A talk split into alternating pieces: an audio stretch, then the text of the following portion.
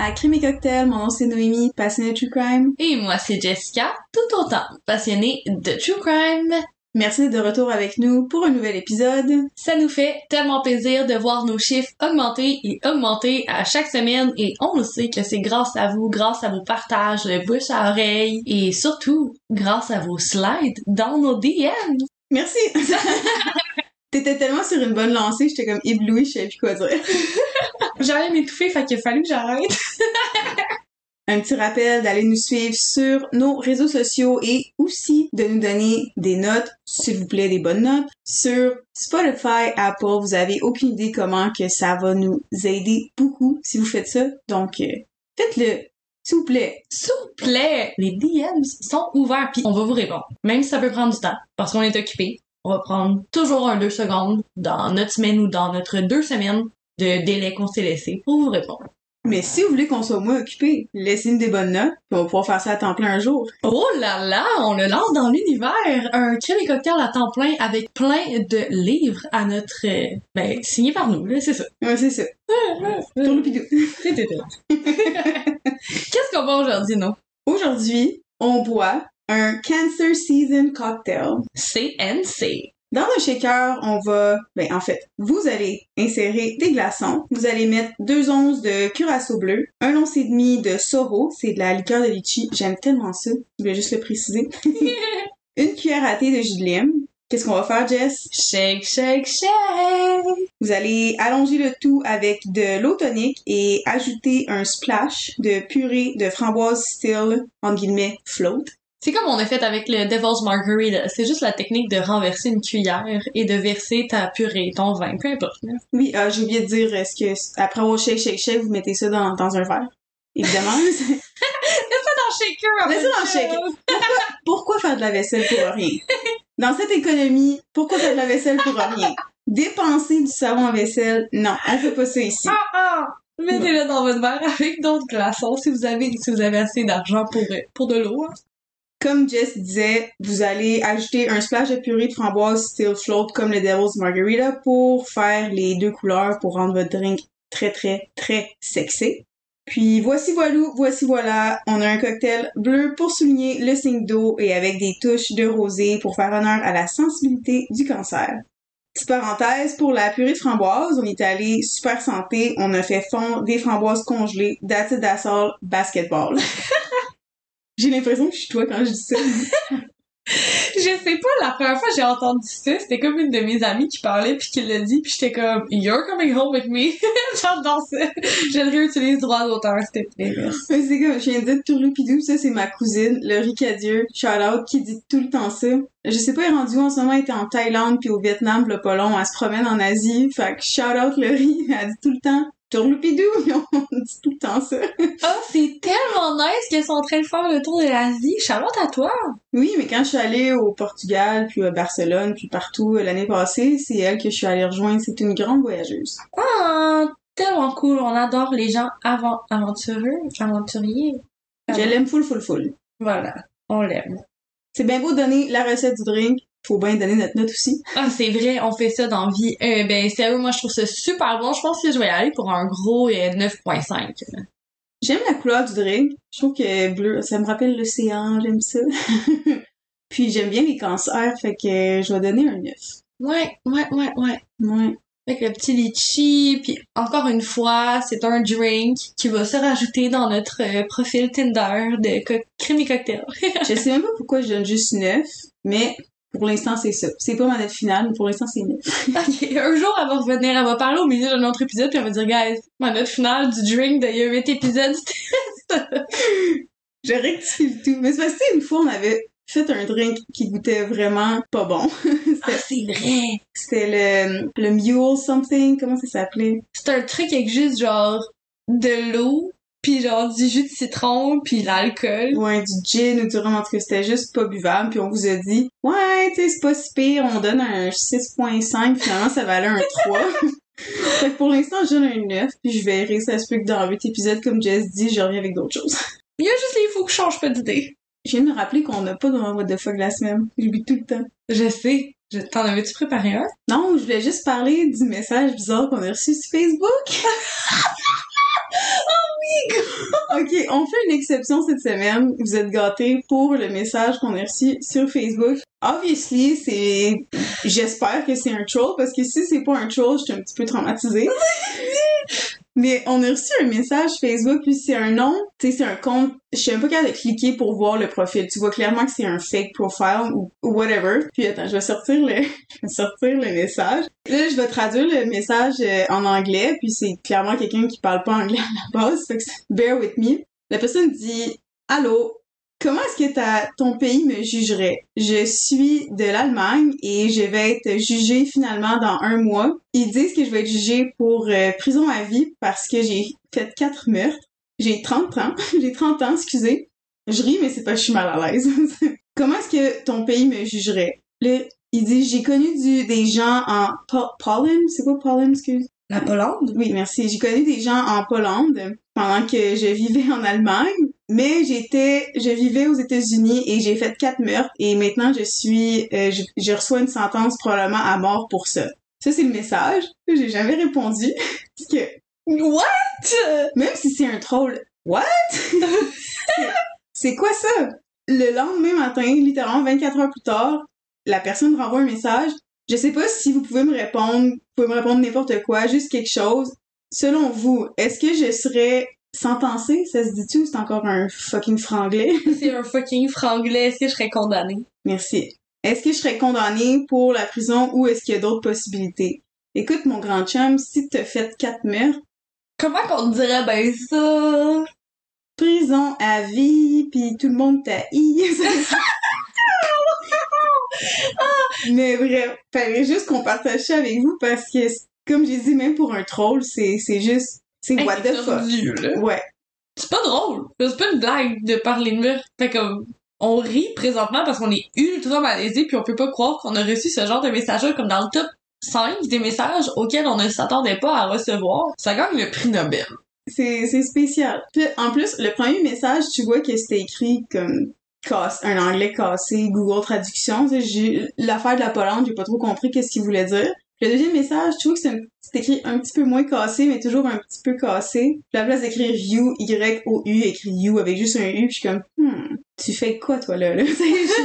mais ouais, c'est, c'est spécial. Fait que bravo à cette personne qui, si nous écoute, va se reconnaître. Tu as gagné le prix numéro un du message le plus fucké qu'on a jamais reçu jusqu'à là. Sérieux, pis c'est pas un concours, hein. On veut juste le dire ici, là. Ne, ne poussez pas la barre. Puis c'est pas un compliment.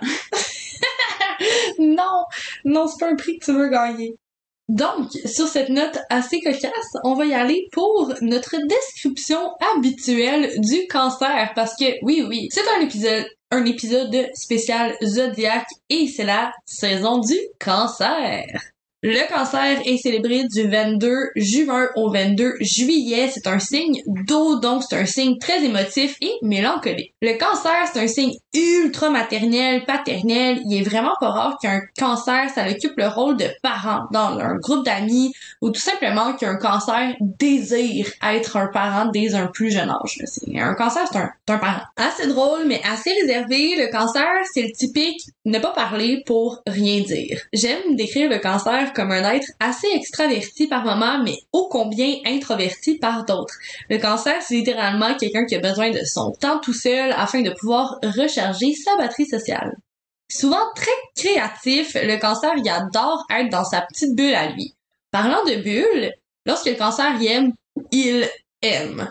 L'intensité et la profondeur de son amour peuvent parfois pousser le cancer à avoir des comportements à tendance manipulatrice quand il vient de problèmes relationnels. C'est pas rare qu'un cancer soit considéré comme un drama queen ou quelqu'un qui se victimise beaucoup, mais en réalité, le cancer, c'est un être qui est généreux, doux et dévoué à se donner à quiconque il aime. Sa fragilité peut peut-être être méprise pour de la manipulation par moment, comme je viens de le dire, mais le cancer, c'est un être qui est profond, qui aime intensément et qui va toujours vouloir aider son prochain. Que ce soit en amitié ou en amour, le cancer, plus souvent qu'autrement, c'est un être qui est très, très loyal. Alors, euh, ben, c'est ça. C'est pas mal ce qui résume un cancer de ce qui est de mes connaissances astrologiques. Puis, j'ai juste une chose à vous dire. Bonne saison du cancer et bon épisode. Parlant d'épisode, On vous fait pas plus languir, on se transporte chez nos chers voisins du Sud, à Sacramento, en Californie. Question de vous remémorer que quand on a besoin de se rappeler à quel point l'humanité peut être parfois bien noire, il y a true crime et les États-Unis. Ma code préférée. Nos sources pour le cas d'aujourd'hui sont criminalmindsfandom.com, murderpedia.com, wikipedia.com, allthatisinteresting.com et history.com. Gérald Armand Gallego voit le jour le 17 juillet 1946, faisant donc de lui un cancer. Surprise, surprise. Il grandit dans la grande région de Sacramento, en Californie, aux États-Unis. On peut dire que l'enfance de Gérald est mouvementée, mais il s'agirait d'un euphémisme. Alors que Gérald est encore un enfant, son père, qui était alors emprisonné, s'enfuit de prison.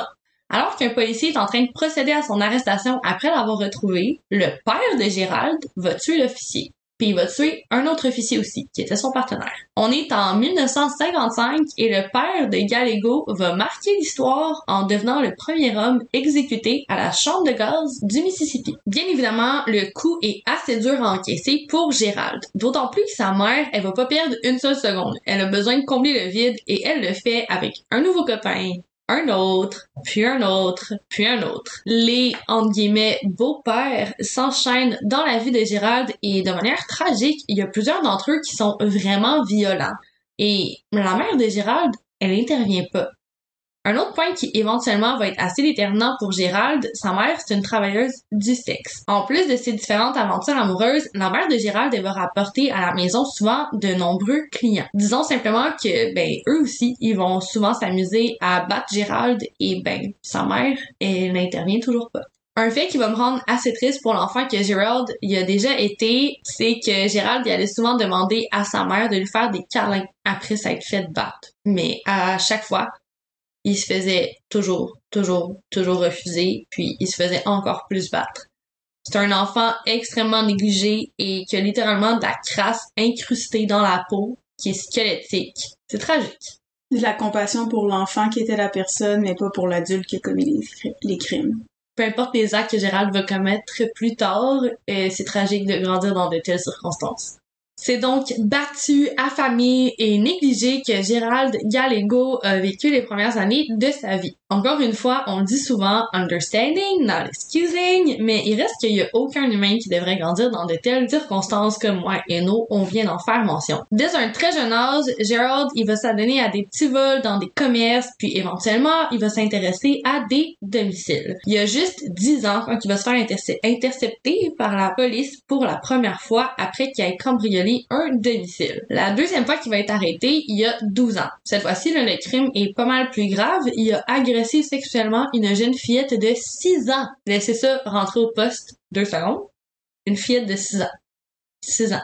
Il va être condamné à passer plusieurs mois dans une prison juvénile, toujours en Californie. Il va être adolescent quand il va sortir, puis il va enchaîner les relations amoureuses et les crimes mineurs. Probablement majeurs aussi, mais il va jamais se faire prendre pour autre chose que des cambriolages, des vols, à l'étalage et tout ça. Gérald Gallego va éventuellement rencontrer l'amour une fois, deux fois, trois fois, quatre fois, revenir vers la troisième fois pour bifurquer vers la cinquième fois, puis une sixième et finalement une septième. Et chaque fois, il va épouser chacune des femmes dont il tombe amoureux. Il est dit que chacune d'entre elles se faisait systématiquement abandonner aussitôt qu'elle manquait d'argent. Il y a plusieurs mandats, des plaintes qui vont être émises par ses ex-conjointes qui l'accusent de sodomie, d'agression sexuelle, de viol, d'harcèlement, de vol financier. Pas une belle relation amoureuse. Gérald Gallego va avoir plusieurs enfants avec toutes ses conquêtes et il est dit qu'il a abusé physiquement de plus d'une de ses propres filles. Il est également dit qu'il a agressé sexuellement une de ses amies proches. Il va jamais avoir été accusé formellement pour ça cependant.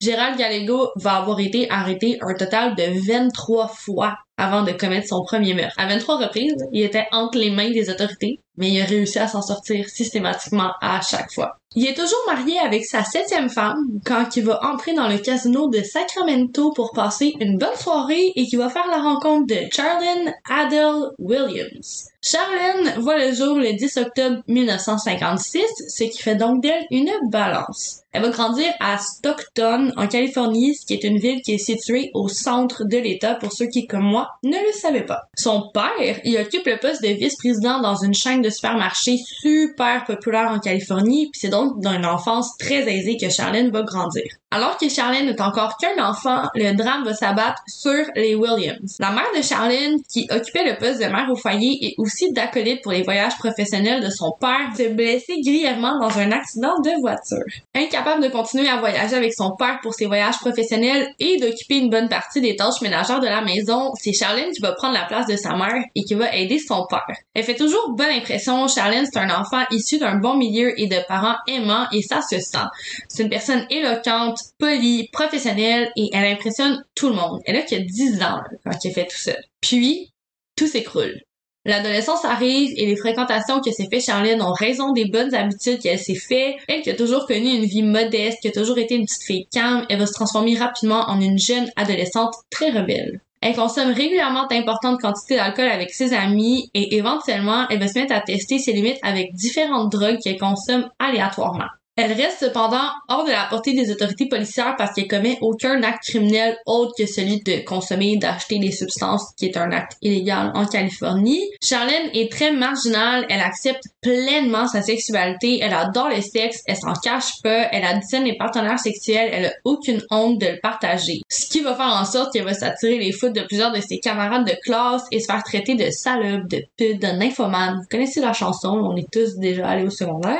Éventuellement, Charlène elle va rencontrer un homme, elle va tomber amoureuse, puis ensemble, ils vont consommer fréquemment de l'héroïne et il y avait beaucoup, beaucoup de relations sexuelles très intenses. Un jour, il va lui partager ses envies d'ajouter un peu de piquant dans leur vie personnelle et Charlène va aussitôt sauter sur l'occasion pour proposer un plan à trois. Elle avoue à son partenaire qu'elle a toujours été attirée par les femmes et qu'elle a toujours voulu essayer de faire l'amour avec une d'entre elles et que donc elle adorerait le faire avec lui en plus. On est à la fin des années 1960 donc vous vous douterez que la sexualité de Charlène on dérange plusieurs. Elle s'assume, puis elle dérange. une chose que j'ai pas mentionnée, c'est qu'elle s'est mariée avec cette personne-là éventuellement, son premier copain. Euh, puis ses parents, ils n'acceptent vraiment pas cette union parce qu'ils le savent que c'est une personne qui consomme de la drogue et qui entraîne Charlène dans ses cycles de consommation et ils vont souvent se présenter à la résidence et l'appeler constamment afin de s'assurer qu'elle va bien. Ils continuent de la surveiller, désapprouvent sa relation avec son mari, donc ils veulent garder un œil sur elle. Ce qui dérange fortement l'amoureux de Charlène qui éventuellement va décider de signer le divorce. Il veut une relation avec Charlène, pas avec ses parents. Le coup il est assez difficile à encaisser pour Charlène qui éventuellement elle va se tourner vers plus de sexe. Un jour, elle va faire la rencontre d'un militaire qui va l'attirer immédiatement. Le séduire, c'est comme un jeu et elle adore y jouer. Elle gagne. Ils vont se marier. Puis, elle s'ennuie. Elle se lance rapidement de devoir l'attendre quand il est déployé et surtout, elle s'ennuie dans la monogamie. Parlant de monogamie, il dit que Charlène entretenait une relation extra-conjugale avec un homme qui était également marié avec une femme qui devait souvent s'absenter. Quand Charlène a divorcé avec son mari, elle a demandé à son amant de faire la même chose. Lorsqu'il va avoir coupé tout contact avec elle en guise de rejet, ça va l'avoir complètement brisé.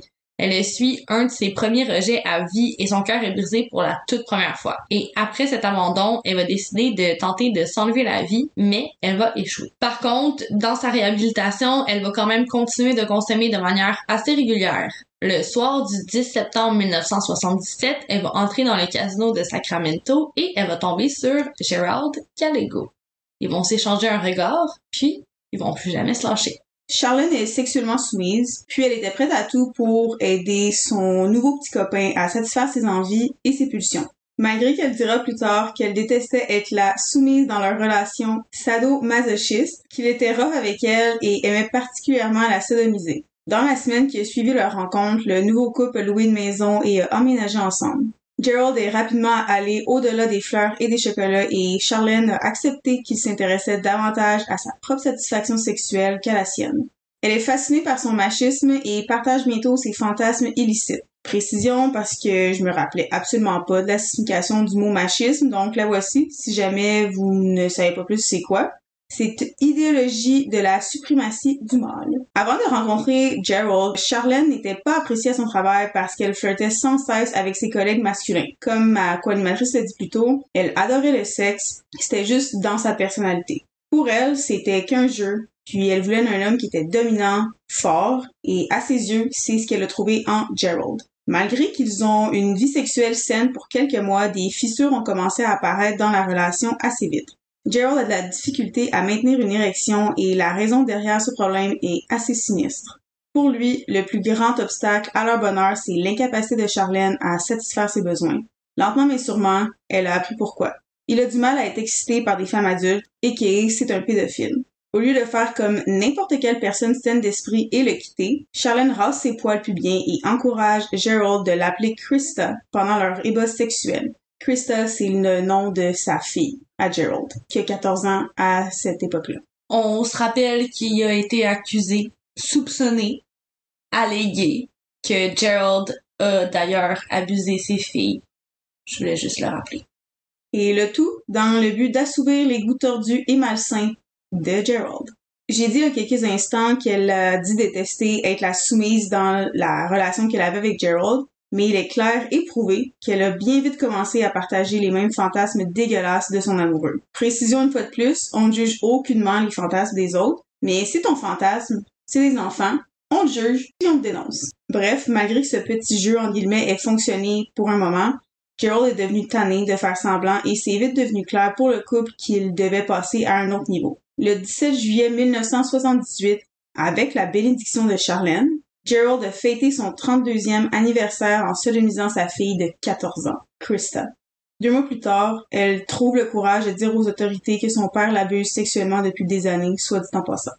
Il n'est pas clair si Charlène était dans la chambre avec eux ou si simplement elle était dans le même appartement, mais de toute évidence, elle n'a rien trouvé d'immoral dans ce que Gerald avait fait. Ça suggère qu'elle avait un manque de conscience trouvé chez un sociopathe. Certaines sources disent que par après, Charlène a lancé l'idée d'un trip à trois pour remonter le moral de son pauvre Gerald, mais la majorité des sources disent que l'idée vient de Gerald lui-même et j'ai un penchant pour cette version vu le personnage qu'il est. Par contre, je veux juste refaire l'avocat du même si ce n'est pas ce que je pense, et rappeler que Charlène est dit d'avoir été une personne qui avait beaucoup de pulsions envers des femmes. Fait que c'est la raison pour laquelle, éventuellement, il, y a des gens qui vont dire que Charlène est celle qui était l'instigatrice de tout ça. Comprenable. On s'entend qu'ils sont, sont... Les deux tordus. C'est exactement, merci, chercher le, chercher le mot. Plaisir, ma bonne jambe. Donc, un jour, dans l'espoir d'aider ses problèmes érectiles, Gerald a amené à la maison du couple une jeune fille de 16 ans afin d'avoir un plan à trois avec elle et Charlène. Je tiens à préciser que l'ado, c'est une danseuse et ça me brise le cœur qu'une enfant, qui n'a même pas l'âge d'avoir son diplôme secondaire, exerce ce métier. Pendant l'acte, Gerald s'est assuré que les deux participantes ne se touchaient pas entre elles, mais seulement lui. À cette époque, Gerald était barman. Il est donc allé travailler par la suite, laissant les deux femmes, en fait, une femme et une fille, à la maison. À son retour du travail, il est tombé sur ces dernières en plein ébat sexuel, sans lui. Furieux, il a jeté l'adolescente hors de chez lui par une fenêtre, tout en tabassant Charlène. Par après, il a refusé d'avoir des relations sexuelles avec Charlène, disant avoir perdu sa libido et que le tout l'avait rendu impuissant. Quant à Charlène, elle soupçonne son copain de la tromper avec ses collègues parce qu'il avait perdu l'intérêt d'avoir des relations sexuelles avec elle. Après avoir discuté de ce qui n'allait pas, Gerald a admis qu'il devait avoir des esclaves sexuels pour le garder excité. Il a demandé à Charlène de les trouver. Certaines sources suggèrent qu'elle a accepté parce qu'elle voyait sa parole comme une loi et qu'elle voulait que lui faire plaisir. Mais il est plus probable qu'elle veuille satisfaire ses propres désirs lesbiens forts et contrôler totalement une fille ligotée, impuissante. Quelle que soit sa motivation, elle a accepté d'attirer les adolescentes à leur mort certaine. Le 11 septembre 1978, c'est une Charlène enceinte qui est allée à un centre commercial à Sacramento à la recherche de victimes potentielles. C'est à ce moment qu'elle a aperçu Rhonda Scheffler, 17 ans, et Kippy Vogt, 16 ans, et elle a su qu'elle avait trouvé ses proies. Après s'être approchée du duo et leur avoir demandé s'ils voulaient fumer du pot, elle les a convaincus de les suivre à l'extérieur du centre commercial. Lorsqu'elles ont atteint la camionnette, au lieu de la fête à laquelle les deux jeunes femmes s'attendaient, Gerald leur a sauté dessus et les a forcés à rentrer dans la vanne sous la menace d'une arme. Au cours des heures suivantes, il viole à plusieurs reprises les adolescentes pendant que Charlène conduit. À un moment donné, le couple commence à s'engueuler pour une raison qu'on ignore, ce qui incite Charlène à s'arrêter sur le bord de la route. Ils étaient si pressés de continuer leur chicane dans une clairière voisine qu'ils ont oublié que les filles étaient toujours à l'intérieur de leur van. Donc ils sont juste sortis pour continuer de s'engueuler dans un champ. Ce n'est que lorsqu'ils ont remarqué les portes grandes ouvertes de la vanne que la panique s'est installée en eux. Pensant que leur captive s'était échappée, ils se sont précipités vers la camionnette pour trouver les filles exactement là où ils les avaient laissées, apparemment inconscientes de leur environnement. Espérant s'en sortir en vie, elle espérait que les ravisseurs les laisseraient partir. Malheureusement, ce ne fut pas le cas. Après les avoir agressées sexuellement toute la nuit, Gerald a fait marcher les filles, une par une dans un champ, et leur a tiré une balle dans la nuque. Malgré qu'ils aient eu leurs différences, les partenaires du crime ont convenu que l'euphorie de partager les viols et les meurtres les avait rapprochés. Ils se sont mariés le 30 septembre 1978. Trois semaines après les noces, Gerald a appris que sa fille Krista avait porté plainte contre lui auprès des autorités locales pour inceste, sodomie et viol, comme j'ai dit plus tôt. Furieux de ce qu'il considère comme la trahison ultime, il ordonne à Charlène de se faire avorter. De son point de vue, la dernière chose dont il a besoin, c'est d'un autre enfant. Ceci ralentit les pulsions horribles du couple jusqu'en juin 1979 lorsque les désirs de Gerald ont recommencé à prendre le dessus. Cette fois, Charlene est partie à la recherche de leur prochaine victime à une fête foraine à Reno, au Nevada. Alors qu'elle scrute la foule, son attention se tourne vers Brand Jude, 14 ans, et son amie Sandra Coley, qui vient tout juste d'avoir 13 ans. Après avoir parlé avec les filles, Charlene leur demande si elles sont intéressées à faire de l'argent en distribuant des dépliants. Sans un sou, elles ont sauté sur l'occasion. Arrivées à la camionnette dans le but de récupérer les dix dépliants, elles ont été accueillies par Gerald qui les a tirées à l'intérieur de la vanne et a barré les portes. Après avoir abusé des jeunes filles de toutes les façons imaginables et inimaginables, Gerald les tabasse à mort avec une pelle. Puisqu'elle était classée officiellement comme des fugueuses, il a fallu quatre ans avant que quiconque ne sache le sort qui avait été réservé à ses enfants. Le 24 avril 1980, le couple enlève Stacy Ann Redican et Karen Chipman Twiggs, toutes deux âgées de 17 ans, dans le même centre commercial de Sacramento dans lequel il avait stocké et kidnappé dans le passé. Comme celle avant elle, après avoir souffert le martyr, elles perdent la vie aux mains de Gerald. Leurs corps décomposés ont été retrouvés dans un boisé trois mois plus tard. En juin de la même année, alors qu'ils sont en Oregon pour fuir des huissiers de justice, les Galedos ont pris une autostoppeuse de 21 ans et future mère nommée Linda Teresa Aguilar. Même si Gerald est d'abord captivé par sa beauté, quand est venu le temps d'agir sur ses impulsions, son ventre de femme enceinte le turn off. À la suite d'une tentative de viol, il a battu Linda et il l'a étranglée à mort avant de l'enterrer dans une tombe plus profonde. Lorsque son corps a été déterré, une autopsie a révélé que ses poumons étaient remplis de terre, indiquant qu'elle avait été enterrée vivante. Sérieux, pire cauchemar. J'ai vraiment de la difficulté à, lire ce cas La prochaine victime du couple fut Virginia Mockel, 34 ans. Le 17 juillet 1980, peu de temps après leur retour en Californie, les Gallegos avaient vu la jolie blonde, barmaid, dans une taverne à l'extérieur de Sacramento. Après avoir attendu dans le parking jusqu'au last call, ils ont attaqué leur cible alors qu'elle terminait son corps et fermait pour la nuit.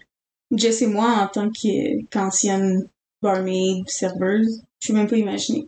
Moi, j'ai jamais personne qui me laissé fermer le bar tout seul et qui m'a jamais laissé marcher à mon auto tout seul, mais... Oh, je pourrais en raconter. On préfère un épisode spécial parce que moi, ça m'est Mais moi, l'affaire, c'est que c'était un resto lounge. Donc, quand il y avait des gens qui restaient super tard, on n'était pas tant préparés. C'était pas comme un bar où que tout le monde est préparé. Je sais pas comment expliquer, mais comme ça m'est arrivé à plusieurs reprises d'avoir été dans des situations dans lesquelles j'aurais pas dû être. J'aurais pas dû être.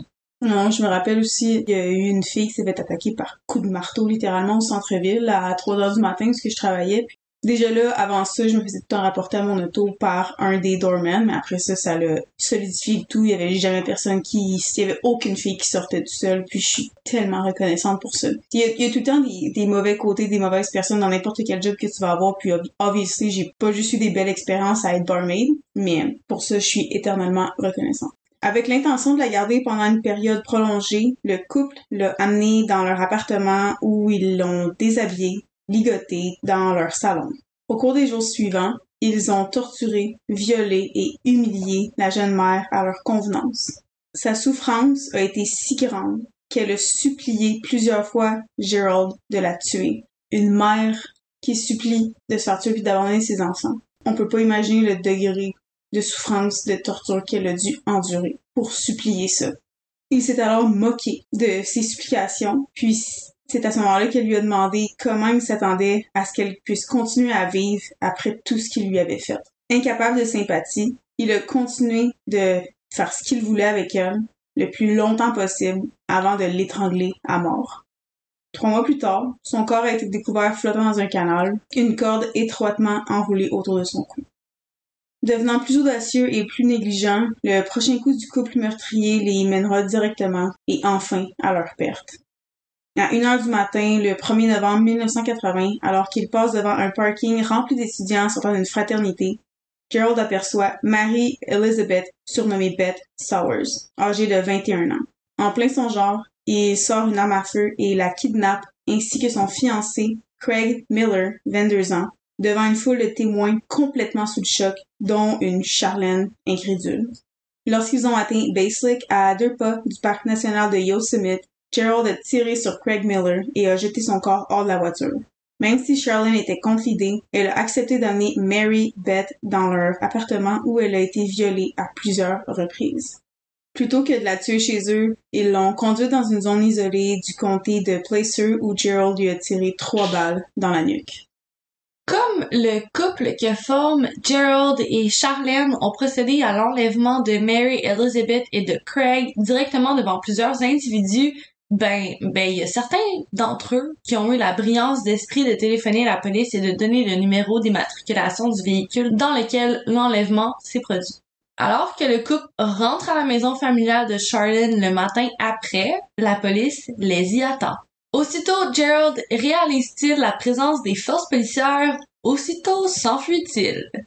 Et pour une raison que j'ignore, il va pas se faire pourchasser. C'est donc une Charlène complètement seule qui va aller affronter les questions des policiers.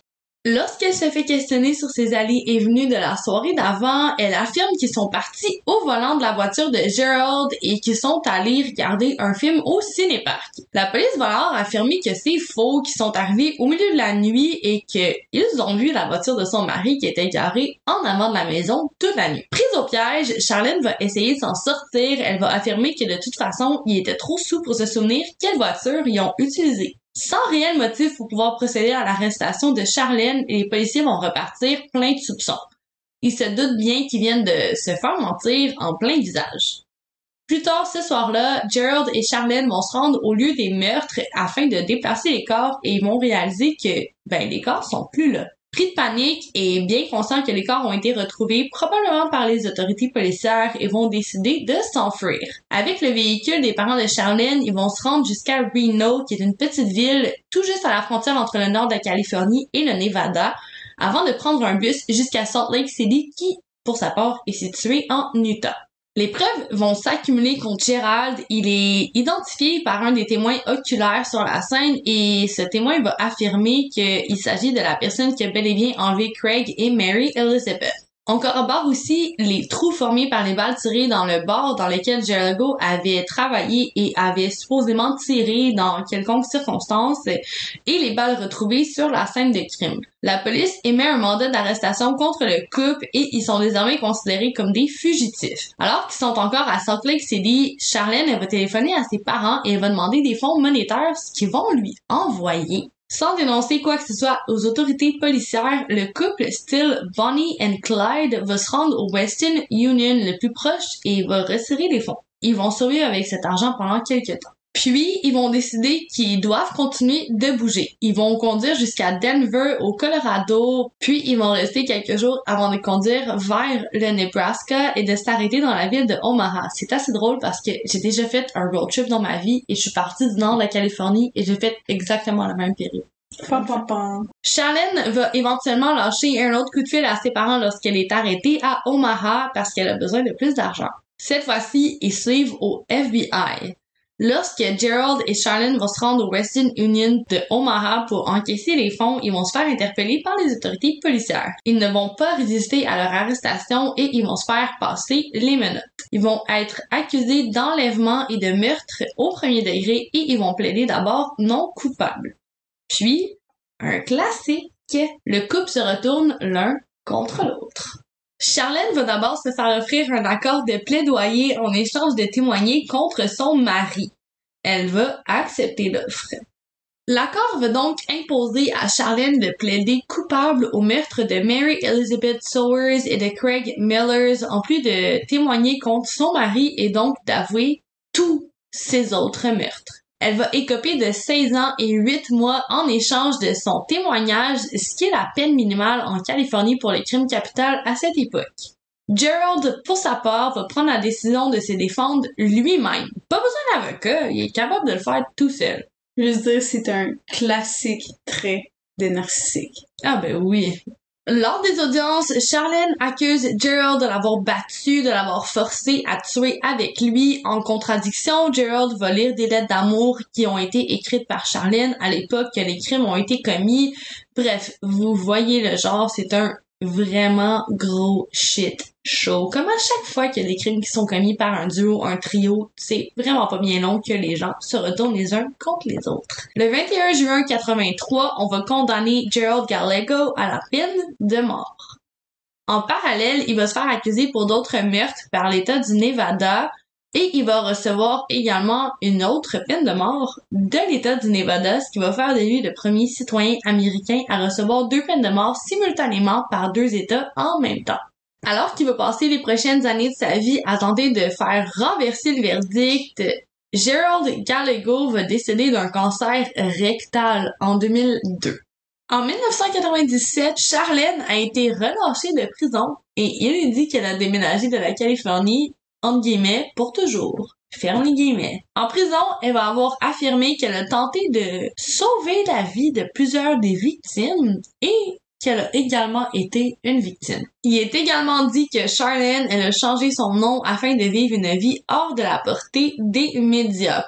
J'aimerais qu'on prenne un moment pour honorer la vie de, ben, de ces personnes qui ont perdu la vie aux mains de deux êtres complètement tordus et pour qui des vies humaines valaient rien d'autre que d'assouvir leurs pulsions sexuelles. Rhonda Sheffer, Kippy Vault, Brenda Line Jude, Sandra Coley, Stacy Ann Redican, Karen Chipman Twigs, Linda Teresa Aguilar, Virginia Mochel, Mary Elizabeth Sowers et Craig Miller. Certains d'entre eux ne pourront jamais avoir leur premier amour, d'autres pourront jamais voir leur enfant grandir, et un d'entre elles n'aura jamais pu même voir le jour, mais tous ne pourront jamais enlacer leurs proches, ni même leur dire je t'aime.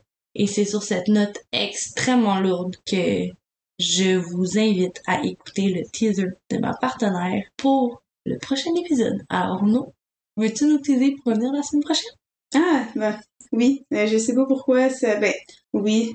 Je sais pourquoi, en fait, là. C'est, c'est toujours des cas très lourds qu'on, qu'on traite. Puis, je trouve qu'en tant que personne qui est intriguée par le true crime, c'est souvent, on, pas qu'on réalise pas, mais on, je sais pas comment expliquer ça, là, que on, en écoute tellement, on en voit tellement passer, puis surtout, nous, mais on dirait que maintenant, depuis qu'on a un podcast, j'en écoute tellement moins parce qu'on est tout le temps plongé là-dedans, littéralement, 7 jours sur 7.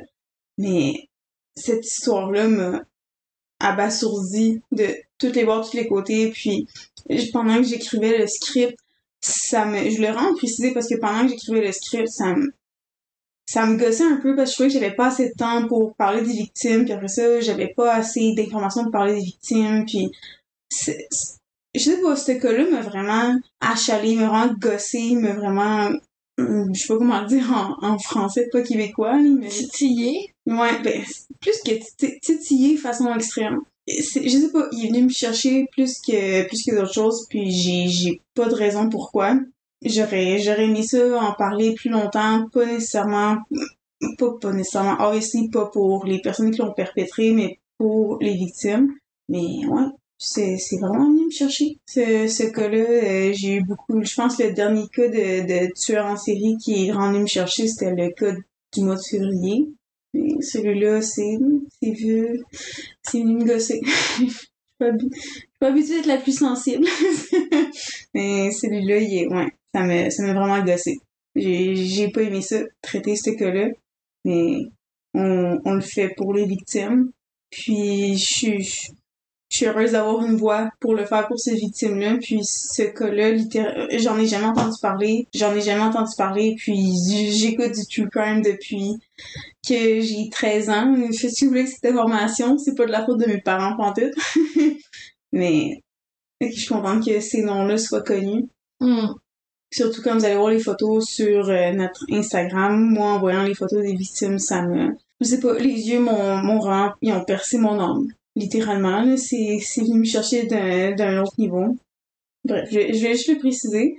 Puis pour euh, la semaine prochaine, Juste avant que tu dises ton teaser, Oui. merci. Parce que j'ai comme fini cet épisode-là sur une note très sec. Parce que j'ai de la difficulté à, à dealer avec les émotions que cet, cet épisode-là me fait ressentir, mais c'est totalement réciproque. Tu viens littéralement de mettre des mots sur tout ce que je pense. Fait merci. Go on, ton teaser la semaine prochaine. À quoi peut-on s'attendre, ma chère No? je m'étais dit, on va y aller avec un épisode peut-être un peu... Ben, on dit tout le temps ça un peu moins rough. Mais c'est pas parce que c'est un peu moins rough, c'est juste parce que la, la situation qu'on regarde pour le cerveau humain, c'est un petit peu moins décolle ça, en bon québécois. Mais Stranger Things, vous l'avez peut-être pas écouté, ou vous, comme moi, vous l'aviez pas écouté jusqu'à temps que la saison 4 sorte, puis vous l'avez binge-watch littéralement en une semaine. Je suis très fière de ça en passant. J'ai aucune honte. Je travaillais 40 heures semaine, puis j'ai écouté la totalité de Stranger Things, saison 1 à 4, en une semaine. J'ai pas beaucoup dormi dans cette, dans cette semaine-là, mais je suis très fière. Je suis très fière, je l'admets. Tu mérites une médaille. Trophée. Trophée. Puis une étoile nommée à mon nom, S'il vous plaît. Slime de DMs pour dire bravo à No. s'il vous plaît. Bref. si vous savez pas c'est quoi, ou comme moi, vous avez su c'est quoi un petit peu trop en retard, ou si vous savez juste pas c'est quoi, puis vous voyez ça partout, mais vous savez un petit peu c'est quoi, parce que Chris, c'est partout, vous vous dites, c'est juste une histoire inventée, ça a été basé sur rien, tout le monde a trippé là-dessus, c'est un peu comme True Blood, Twilight, Harry Potter, ça a pas rapport, c'est juste inventé, quelqu'un qui a eu bien l'imagination. Mais la semaine prochaine, je vais vous apporter la preuve que ça a été inspiré de quelque chose de vrai, puis pas juste inspiré, inspiré très, très, très profondément, avec des détails assez précis, merci. Oh my god! J'ai tellement hâte d'être là, puis sérieux, si vous êtes pas là, c'est votre perte. La semaine prochaine, ah! Crème cocktail! Cheers guys! Ching ching!